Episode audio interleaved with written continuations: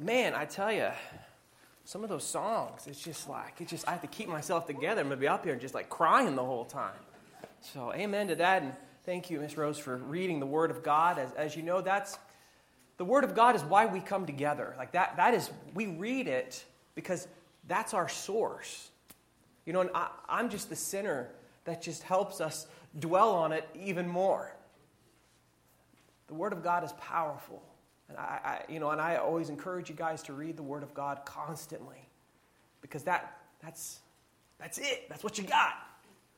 And you have all the truth you need. It's right there in the Word of God. So let me give you encouragement to, to read the Word of God. Let me, especially in, in, in today's, in light of today's message and just in, in light of society. Um, read Romans 14, verse 1. Romans 14, verse 1. I know no, it talks about the weak brother. I know no one ever thinks they're the weak brother, but that's okay. The point is, there's something, there's something that we're called to live by. And I, I recommend Romans 14, 1. And just really focus in on that. And, and the other thing I encourage you is I, I pray that you're, you're praying. Uh, you're, you're praying with, with someone or, or somewhere or something constantly. And I pray that you are praying for people to come to know Jesus pray you have that list written down somewhere, whether in your heart or physically written down, so you're praying over people so that they'll come to know Christ, whether that be through you or someone else. Because this world needs Jesus. It needs Jesus, and He uses you. He uses you. I don't care where you think you've been or how incompetent you think you are. He uses you. He will use you. He can use a donkey, He can use you. so let us. Uh, go to the Lord in prayer. And I, one other thing is uh, we're going to be taking the Lord's Supper today. If you don't have one of these, feel free to go ahead and get one right now. But we'll take this uh, as soon as the sermon is, is over. Heavenly Father, we come before you today. Uh, God, you're so good. God, we don't deserve anything. We, des- we deserve your wrath, the eternal torment in hell. But you have given us your grace and love and eternal life. You've given us your Son to be with you forever. God, what, what, what can we say? The, the gratitude that, just, that, that should be sprouting from our hearts. We get to face eternal life in love with you rather than eternal hell. Oh Lord, I pray that we could be encouraged in your love for us, the love for sinners. And Lord, I ask that we can take that love and, and share it with the world because they, they need to know you. And God, I pray that we can share it amongst ourselves to remember that we have you. We have everything we need in Jesus Christ. So, God, right now, if there, with all the churches meeting across the world in whatever capacity that may be, be with them. Lord, I pray that we feel we were reminded and we feel united with them for your name. For your gospel will conquer this world. Your church will continue, and the gates of hell won't stop it. God, I pray also too for us if there are sins that we are holding on to, clinging on to, thinking that they're okay. God, I pray you bring us to repent us, uh, repentance and help us, Lord, to, to remove those sins from our life or and, and, and have our hearts change towards those sins to, to find them disgusting and distasteful. So we can go to you strictly by faith and lay everything down at the cross. So you can fill us with love, hope, and peace. So we can consistently live the faith before you and others. We pray this in your Son's name. Amen. Amen. So, um, Paul is now moving in the, the, the, book of Ephesians that we're going over. He's moving into what a life looks like in light of the gospel of God's grace. Um, Paul has, for the past three chapters in the book of Ephesians, has been revealing over and over again that you have everything now in Jesus. He has earned everything for you. Everything that you are, everything that makes you up before God consists in Jesus Christ through faith in Him. Your ident- he is your identity, He is your security, He is your hope, He is your peace, He's your freedom, He is your life. Now, with all this, Paul is now starting to say to the Ephesians, right? He, he's moving into this mindset of saying, be what you are, live what you are. And let your life reveal that you are a child of God of the Most High. If Christ has set you free from the power and sin and death, then live that way. Not to earn anything from God, but to show that all has been earned for you before God by faith in Christ alone. You have a, a calling upon you from the Most High. You are now seated with Him spiritually in the heavenly places right now. So live that way. You don't have to earn your seat before God. You don't have to earn your calling before God. You don't have to maintain your place before God. You don't have to earn your position or keep your position before God. You have it all now through faith in Christ alone. He has done it all for you, so live that way. Live in the truth that you know that Christ has set you free by faith in Him. You are now in the kingdom of God. Let me say, you are now in the kingdom of God. Your life is under His sovereign, gracious hand. His smile is upon you. His care and love is over you and with you. Set your mind and heart and attitude in the absolute truth that Christ has set you free by faith in Him. Live with that reality in your life. Live in this light that the burden of life is gone. The burden of making up of all the wrong that you did and trying to get it all right before God is gone. Your guilt is gone. Your sins are no longer held against you by having faith in Christ. Christ has done it all for us. He has removed all of our debt before God. He has broken down the walls of separation that would keep God's favor and love from us. He has placed all the debt of our sin upon Himself so we can freely live in the world by faith alone in Him. So the question would be with all of that what does a life of faith look like in Christ then? What are, we, what are the consequences of, of placing our faith in Christ and receiving all the spiritual blessings of God freely? What does a life based in the grace of God look like? Or at least, what should it look like? What does a life under the grace of God in which He freely gives us His favor and love and blessings despite our performance before Him, what does that or should that produce in our hearts when you just get things for free? And for our context of Ephesians, what does that produce in our hearts amongst each other? Or at least, what should be produced amongst each other? What should be the results in a community of people whose hearts have been gripped by the grace of God? Well, in today's text, we're going to take a look at that. And we're going to start looking at that in chapter 4. But today, we're going to look at verses 2 and 3 of chapter 4. And really, in the end, we're kind of just going to focus on the first part of verse 2. So, our, our title today is A Gracious Community, Part 1. It's really big letters, Part 1.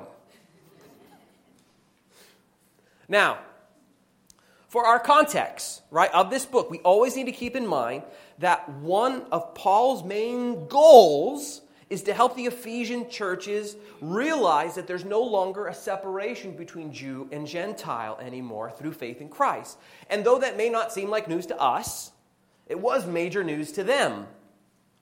It was new to them that now, since Christ has come, he has taken these two major groups of people, Jews and Gentiles, who were hostile to each other, and has now, through faith in him, unified them and created a brand new group or a new man, as Paul has stated already in Ephesians chapter 2, verse 15, by abolishing the law of commandments and ordinances that he might create in himself a new man in place of the two, so making peace.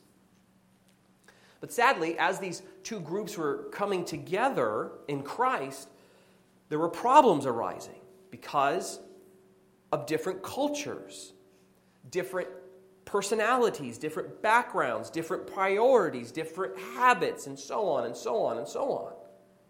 What you had was, a, was major cultural clashes between Jews and Gentiles in the churches. The, the way of life was way different with how the Jews lived and how the Gentiles lived. And naturally, when people have strong opinion of life or ways of life or certain values or habits of life, people start to see each other as their pet projects, trying to change each other so they can fit into their small box of what they are used to. So people start focusing on how to place their own standards of living and expectations upon each other within the church rather than helping others know and focus on Christ in whatever context of life they're in. And sadly, when the focus is not on Christ and helping others know and focus on Christ, this is what leads to disunity and strife and isolation and anger and bitterness within the church. It leads to a focus on self, really, rather than on others. It leads to a holier than thou mentality. The church becomes a very cold, judgmental place where you better not mess up. You better, you better get it all right. You better not reveal that you have any struggles because if you get it wrong or say something wrong, you're going to pay for it. You know what? Even though we don't struggle with having a unity between Jews and Gentiles in our churches today, I think these past few years have given us new issues to divide over and to become judgmental over. No, I, am going to actually take that back. It's not I think. I know we have many issues and topics which the church at large, and even within our own church, that we can so easily divide over and judge each other over and see each other as a pet project to change people to our views or ways of life. Always understand the world is working hard to keep us divided from each other and our, feather, and, and, and our fellow brethren. The world is trying to keep us separated emotionally, mentally, and physically from each other. So we must constantly keep our minds focused on Christ, focused on His gospel of grace as we live and interact in the world amongst each other amongst other Christians, in our homes, at work, wherever we go. We must keep the gospel of God's grace at the center of our lives. For when we do not, we so easily fall into division and disunity. And the world in which we live in becomes all about you rather than the other, which truly is the opposite of the gospel message. For Christ laid himself aside for you. The other was on his mind, not himself. So, to keep, help us and keep us in the gospel mindset, to help our hearts become even more gripped by the grace of God in our lives as we live in this world, Paul gives a short but important list of qualities or character attributes that should arise within us as a response to the gospel of God's grace in verses 2 and 3. And this leads us to our very first point. A gracious community starts in the heart. Now, what Paul lists here is it's not a comprehensive list, but what is stated affects everything about us, whether in the church or outside of the church. For the primary focus here is on the gathering of believers in a church context. But this doesn't just stop once we dismiss to our homes and workplaces. For when we focus on what he states here or encourages us herein, it should affect our demeanor in all that we do or say. So let us look at the text as a whole, real quick. Even though we'll end up just focusing on the first part of verse 1, let's look at verses 2 and 3. He says, With all humility and gentleness, with patience, bearing with one another in love, eager to maintain the unity of the Spirit in the bond of peace. Now, notice, Paul's not giving a list of things to do per se, but rather he's giving us a list of things to be. What you have here is really heart issues we face as Christians. All humility, all gentleness, patience, bearing with love, eagerness for maintaining unity. Paul is speaking of our hearts currently before God and each other. And if you take a moment and, and you think on it, just, just dwell on it for a moment. Do these qualities reflect your heart in all of your life with others in the church. I'm not asking for parts of your life in the church. We all can point to certain things or events where some of these things might have been seen in you. But that's not what Paul is getting at here at all. For the context, again, though they have implications in all areas of life, for the moment, he's really focusing on your heart towards all those within the church? Is your heart in a state where you have all humility in your relationships and interactions with people in the church? Does your heart reflect all gentleness as you gather with those in the church? I mean, when you look at this list, who can say they achieved all this?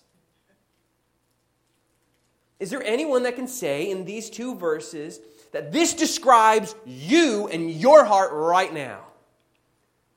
And even, even if we were just to leave the context for a moment, because eh, if you were to say something like, well, John, I really don't talk much to people in the church, so it's really kind of hard to judge that. You know, in today's society, everyone's just so busy. Okay. Well, let me ask you does this describe you at, at your home with your family? Because even though the context is the church life, these truths stated here don't just stop once you leave those doors.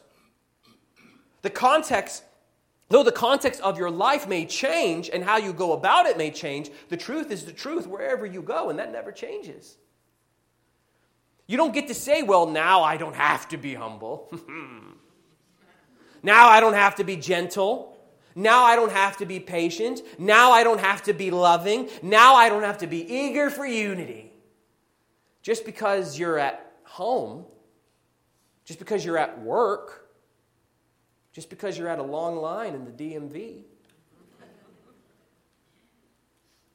And that last one, if you're wondering, the eagerness for unity, if you're wondering how that plays with non believers in your life, it still would apply because we should be eager to help people unite in Jesus by faith who don't know him. So it still applies in a different fashion, it's still there. But anyway, can we say we are such things? Can we say we are being such things? Now, obviously, the answer is no. Or at least it should be. So if our hearts are not at the place they should be, which they are not, and if you, if you think you are, then you need to repent and realize that you're not as good as you think you are. You might be okay in some situations, but not all situations. If you think, oh, no, I got this down. No, you don't. Because the word all here in this text means like everything and to the highest degree. All which you will and have failed, even at the times when you think you have done it, you're not perfect. That's what it's saying here. Perfect humility, perfect gentleness. You don't have those. That's not you. But, anyways, why, why bring this up? Why is Paul giving these truths that we cannot obtain in and of ourselves? Well, what he is doing is revealing how deficient we are in and of ourselves without Christ. But by doing so, the things listed here are characteristics that we should desire in our life now since we have faith in Christ. And yet, at the same time, realize that we have no power to be these things in and of ourselves without Christ. You notice a theme here? So we end up leaning into Christ more and more by faith when we see these truths, because out of the gratefulness of our heart, we would want this, but we know we can't. Which, by the way, is one of the main things that separates us from the world. The world doesn't see that dilemma. They think they can do these things on their own without Christ. Or the opposite. They don't they have no such desire for things like this, all humility and gentleness in their life. But anyways, back to the point with Paul. The only way of having these characteristics be built up in us more and more every day in all that we are, and for the context of this book and how we interact with each other, is to go to Jesus more and more by faith in Him.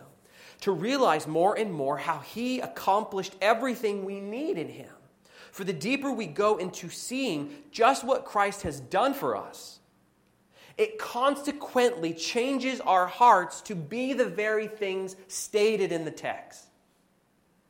When we realize that the source for all of the being in this world is given freely to us by faith in Jesus, we then in turn, by his power, are able to be these things consequently. And if you ask, well, how does that happen? I don't know. It just happens by faith in Christ. That's what He does. Do we do it perfectly? No, but these truths that we are called to will play out in our life nonetheless as we have faith in Christ and, and focus and learn about what He did for us more and more. For there is power in the message of the gospel of grace, it gives us life. And again, I, how that works, I'm not sure because Christianity, it's, it's not a formula. It's not a, it's not a checkoff list. It's not a program. It's not a 12 step, 12 step, 13 step, 18 step program. It's not. It's a relationship with the God Almighty in your life through trusting in His Son to do what His Son said He would do.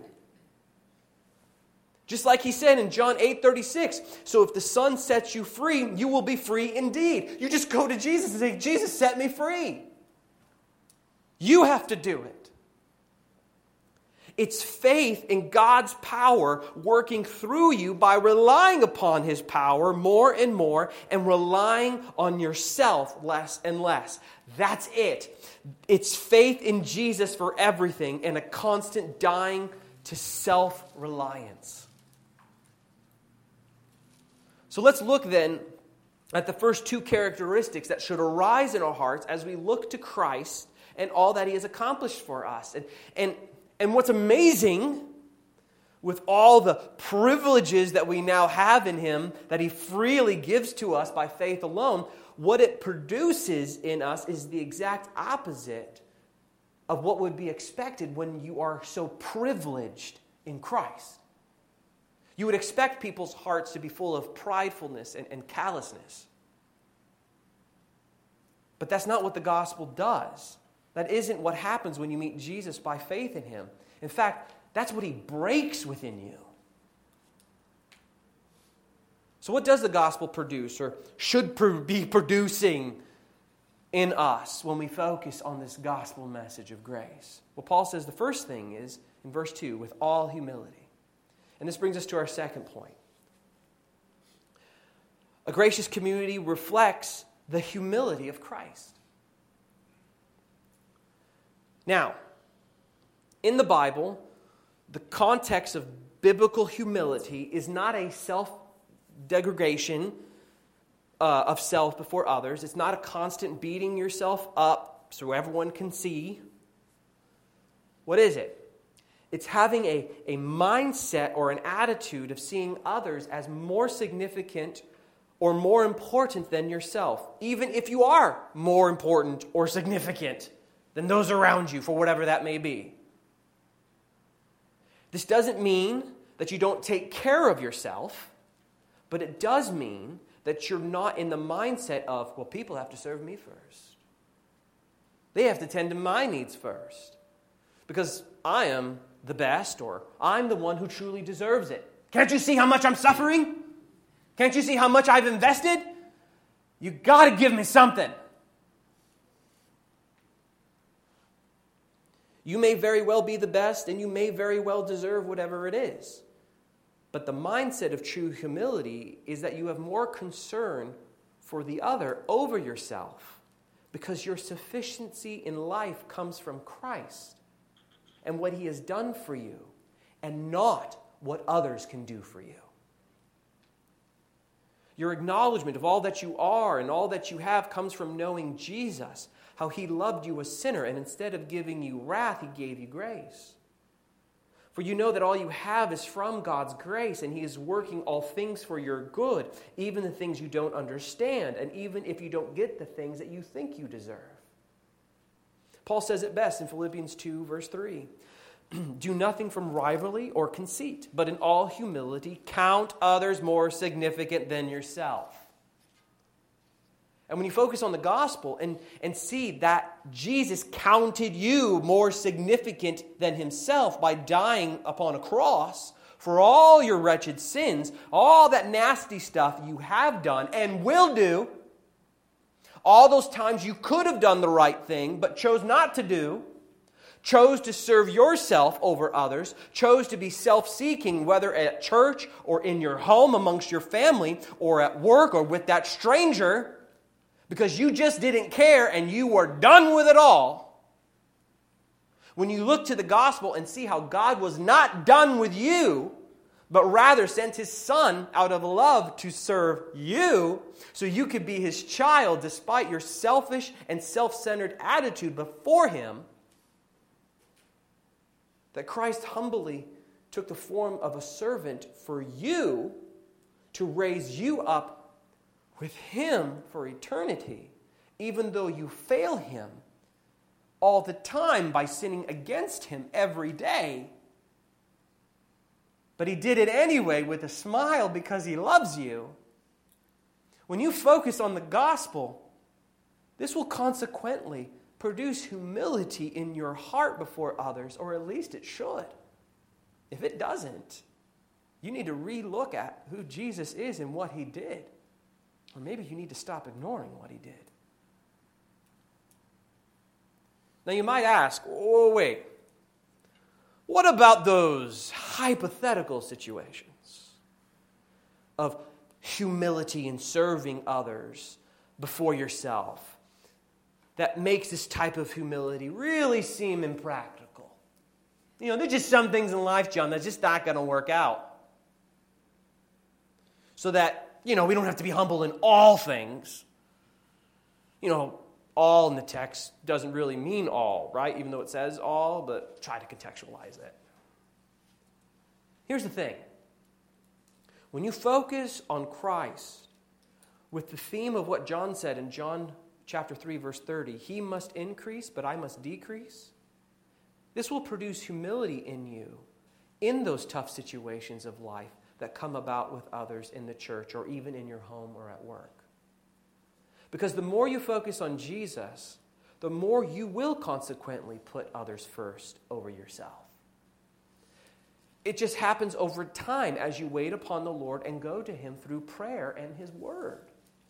You will consequently, if you focus on Jesus, serve them, placing their needs over your own in a way that will overcome those seemingly impractical situations because your satisfaction will come from and be found in knowing Jesus and not found in the person's response to you.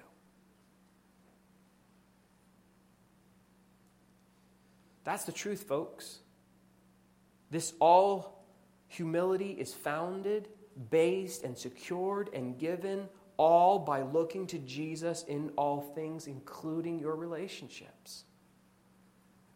When you understand that all your rights have been secured by Jesus Christ before God, you will not worry so much about your rights before men but rather you'll be willing to lay them down to serve men because Christ has laid down his rights to serve you upon the cross.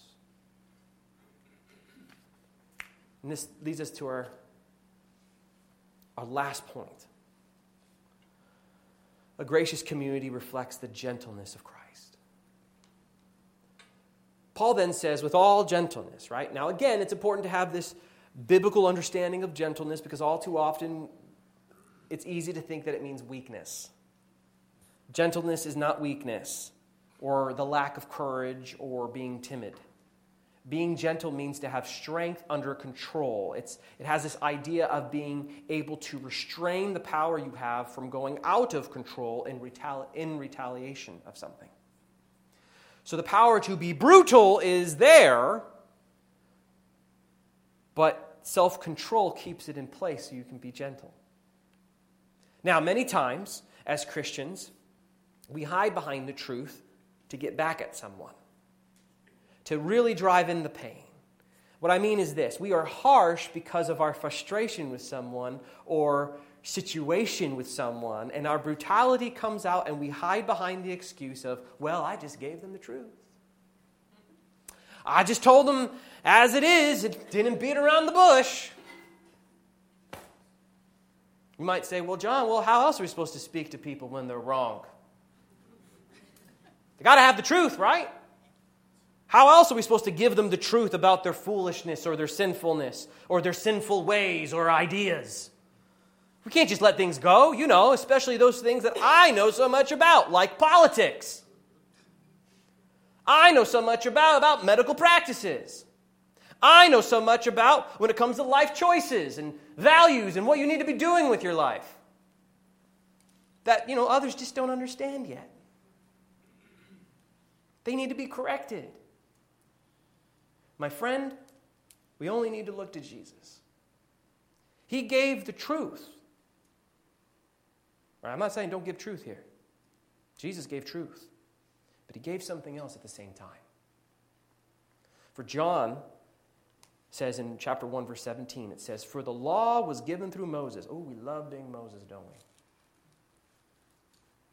Grace and truth came through Jesus Christ.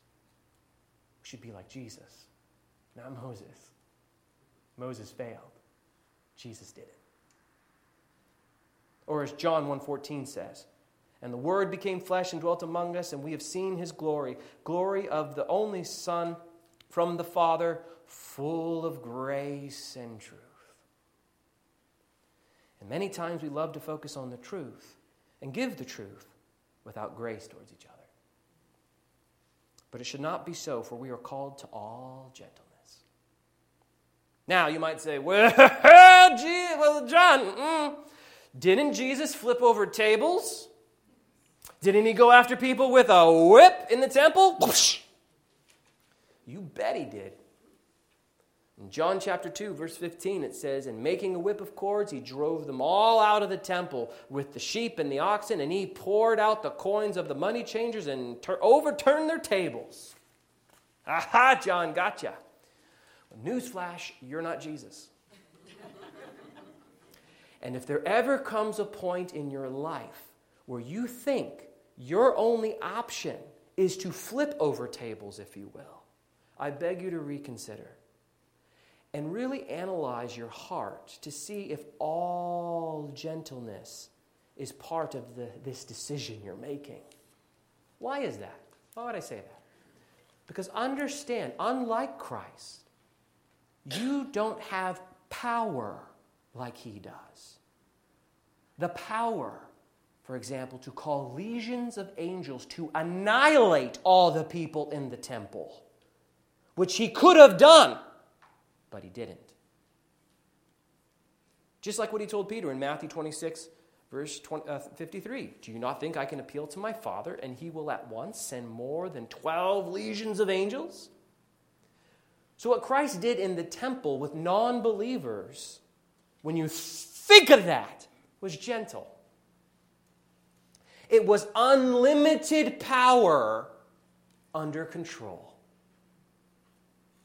And I know many people love to use Jesus in the temple as their excuse to be brutal or harsh with the truth. But in reality, when you think on who Jesus is and what power he truly has, unlimited power, it should make us see how truly gentle he is with sinners. For he could have been like that the whole time he was on earth, flipping over tables, kicking in doors. And he could have been like that and more, just demolishing people left and right and brutal, being brutal with every single person. But that wasn't how he was all the time with the sinful people around him. Then just look at yourself now as his child. For how truly gentle he is with you and your life now by faith in him. For how many times do you sin against him and mess stuff up? How many promises have you broken before him and to him? And yet, rather than retaliate against you to give you his wrath, he joyfully and lovingly, graciously gives you forgiveness and love with open arms, with all the spiritual blessings consistently to work everything for your good in him, even your mess ups.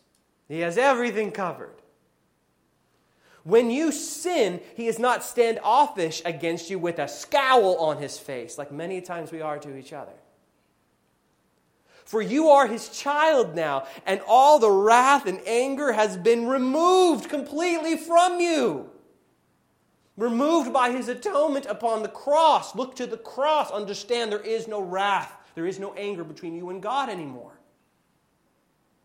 The brutality has been removed over your head so you can always come to Him and rest in His loving care over you, rest in His gentleness over you. And if you're, and if you're thinking, well, John, this humility and gentle stuff, come on, that's just for sissies. Let me tell you, these two words, humble and gentle, are how Christ describes Himself in relation to us by faith in Him, even with all of our sins and failures before Him. And not only does he describe himself as such, he encourages us to learn from him to be the same to each other through faith in him. Matthew 11 29 says, Take my yoke upon you, learn from me. For I am gentle and lowly, humble in heart, and you will find rest for your souls. Church, it's so vital to look to Jesus in all things. It's so important to look to the cross of Jesus, especially when we live in such divisive times. These divisions are out there doing their best to work themselves in your homes, at your work, and in church. And the only way to fight it is to look to Jesus and his grace for you and me. The more you do, the more you lean into his gospel of grace, the more of his humbleness and gentleness will be reflected in our church and in our lives. For these qualities are ours. We have them in him. We just need to look to him by faith to empower us to walk in them amongst each other and in our homes and in our workplaces and wherever. Christ promises such things for us by faith in him, even though we sin against him every day, for we have been truly forgiven. For Paul has said earlier in Ephesians chapter 2, verse 10, and what is said there, he's laying out. For we are his workmanship, created in Christ Jesus for good works, which God has prepared beforehand that we should walk in them. It's not you, it's him. Just look to him, he'll help you out in those tough situations to be humble and gentle. So now we're going to go ahead with this mindset of what Christ has accomplished. We're going to go ahead and take the Lord's Supper. And as you open it, be careful, it may splatter a bit.